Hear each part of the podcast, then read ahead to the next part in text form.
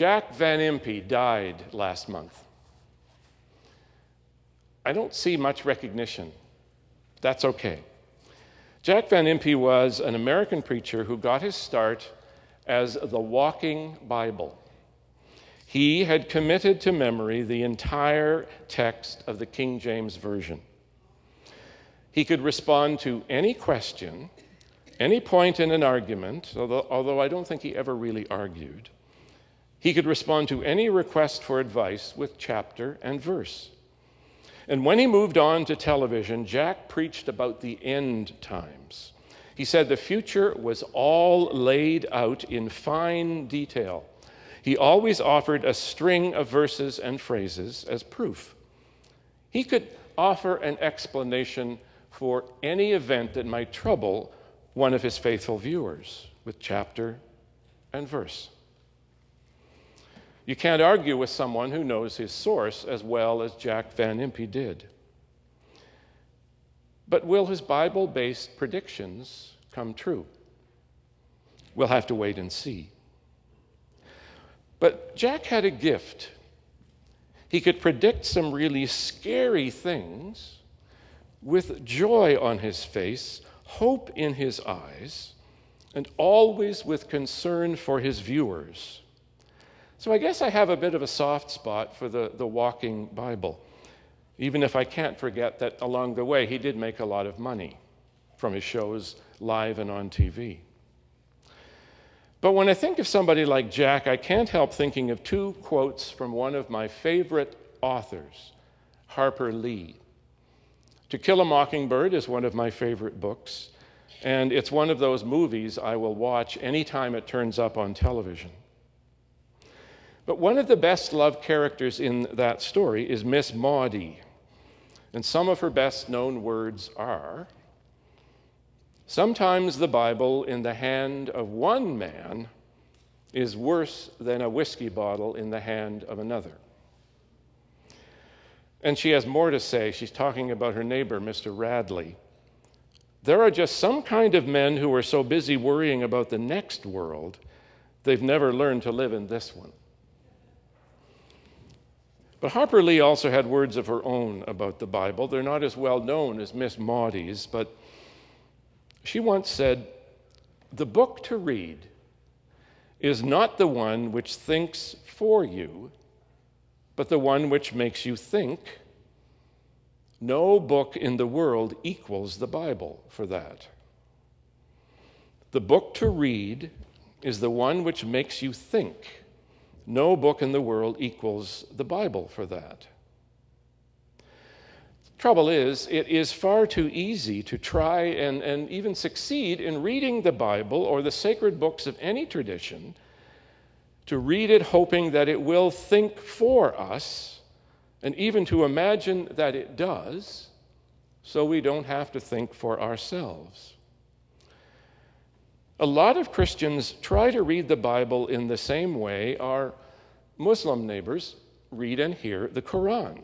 Now, our Muslim neighbors believe the words of Quran are the words of Allah, preserved and left in the original language as the Prophet, peace be upon him, heard them. In the Quran, Allah's words reveal Allah's will. So translation is forbidden for anything but study. And interpretation by preachers and teachers is supposed to be kept to a minimum. And when it's not, as our Muslim neighbors would agree with us, you get ISIS and Al Qaeda. So there is a problem with reading sacred texts that way, potentially a problem. The Bible is different. There's just one claim within it that Christian scripture is inspired, but we're we're not sure what those scriptures were in the time those words were written, but there's a big difference between inspiration and dictation. And the goal of every generation of Christians has been to provide the Bible to all people, to give it to people because it belongs to them in their own languages and idioms. The Bible is a library of books by many authors or groups of storytellers and writers, first heard in human voice passed down by human hands. And that's one reason it's sacred to us. But that makes the Bible much more than a book of rules and laws, instructions to be followed without question or thought. You know, most of us don't really like detailed sets of instructions. What do we do when we buy a, a gas barbecue or a piece of furniture from IKEA? We open the box, pour all the pieces out onto the floor, find the instructions, scan them once, and toss them aside. We don't go looking for the instructions until we realize where we've gone wrong. Then we pick them up when we realize why we need them. The Bible is a gift to us from past generations of faithful people. It comes from their experience of discovering what God revealed to them, and where and how they found God, and why and how they lived responding to that discovery. So the Bible speaks to us today not to give us simple answers to all of life's questions but to point us in a direction toward God where we might not find the answers, but we can find grace, mercy, and peace. So we're a long way from the way Jack Van Impe and many, many other Christians read the Bible. But a book that is full of clear proof texts and simple straight line prophecies and easy rules to follow in any situation isn't the Bible. And it certainly isn't the Word of God. Think about it. Can ink stains on a page be the words of the living God? In our Presbyterian tradition, we believe the Bible can become the written Word of God when we read it in faith, with the help of the Holy Spirit, and in the light of the words and works and ways of Jesus. The Bible itself tells us right there in the beginning of the Gospel of John that Jesus is the Word of God, the living Word. And as Christians, we read the Bible, every part of it, with Jesus, the living Word, in mind. He is the lens we read through. So, what do we do when the Bible tells us that Jesus says some things that are tough to reconcile with his message and example? Things that seem to contradict his command to love one another as he loves us. If you lose it with a fellow church member, you're as good as guilty as murder. Don't bother coming to church on Sunday if you're at odds with a fellow church member. Fix it. If you don't, and the elders find out, you could end up in jail. And don't even look, adulterer. Cut your hand off if you just can't help yourself sticking it into places where it doesn't belong. Don't even think about divorce unless the wife breaks her vow. And there's no remarriage allowed either, at least for women. I think I better turn this one off.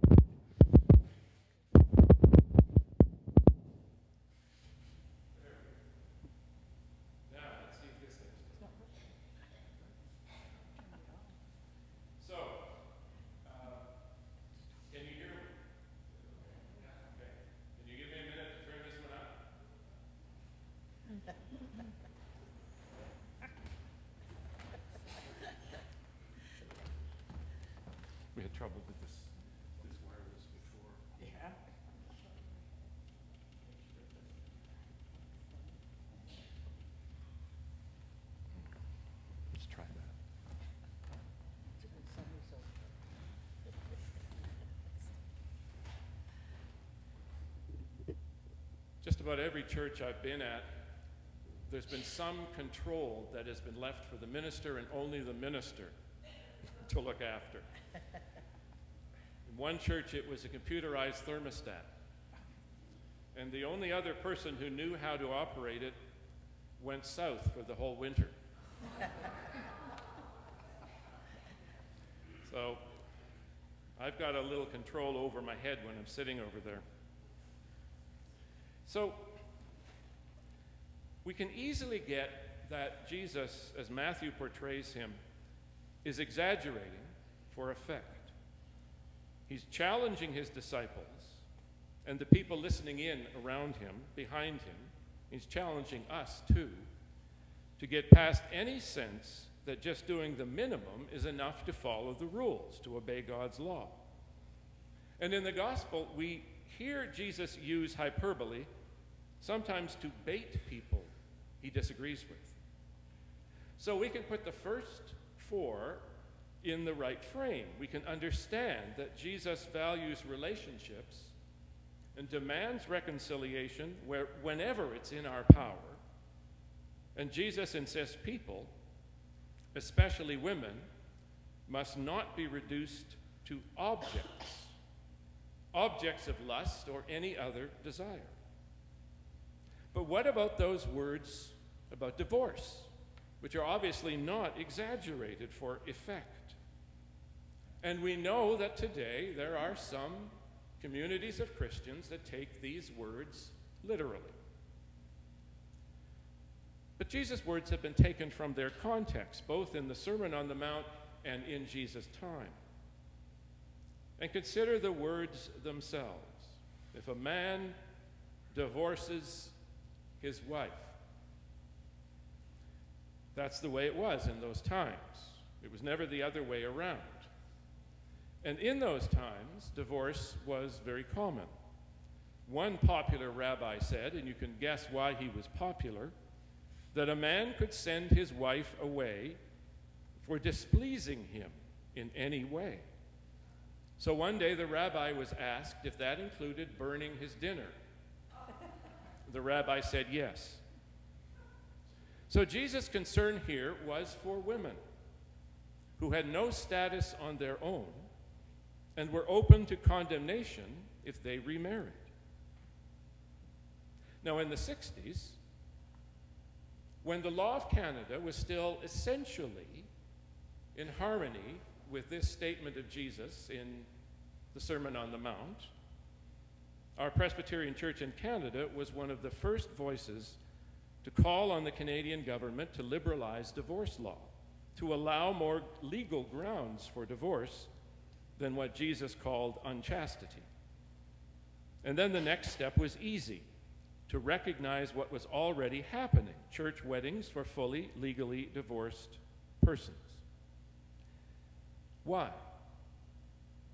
Because experience, experience showed that admitting that no marriage is perfect and no two human beings together can ever fulfill 100% this high ideal of marriage, first of all, takes nothing away from that ideal, but second of all, recognizes that we do our best. And sometimes it doesn't work out. But God still loves us.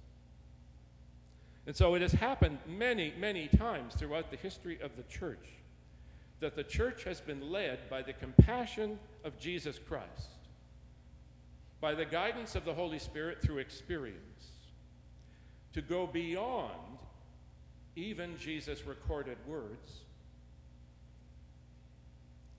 and to act in love above all else. Or as our reading from Deuteronomy says, to choose life over death, to affirm what gives life and oppose anything that deals death, including religion, including the ways the laws of God and Moses can be interpreted, and including the ways the words of Jesus and the apostles can be twisted. A reading from Psalm 119 assures us. We don't have to become walking Bibles to know and apply the words. The psalm says it's about walking through life with God's word, carrying, carrying the Bible along with us as we go in the light of the words and works and ways, the example and love of Jesus. That's how we deal with these troubling texts. So you you don't know it, but you've just completed a lesson and exercise in Reformed hermeneutics. There's your word for the day hermeneutics. Try to work it into a sentence uh, during the day. It's the theory and practice of interpreting texts. We all interpret as we read. It's the only way to read anything. To read is to interpret. So we're all good at hermeneutical process. And we'll all have more fun with hermeneutics when our Lenten Bible study, begins in a couple of weeks. So come on on along. Amen.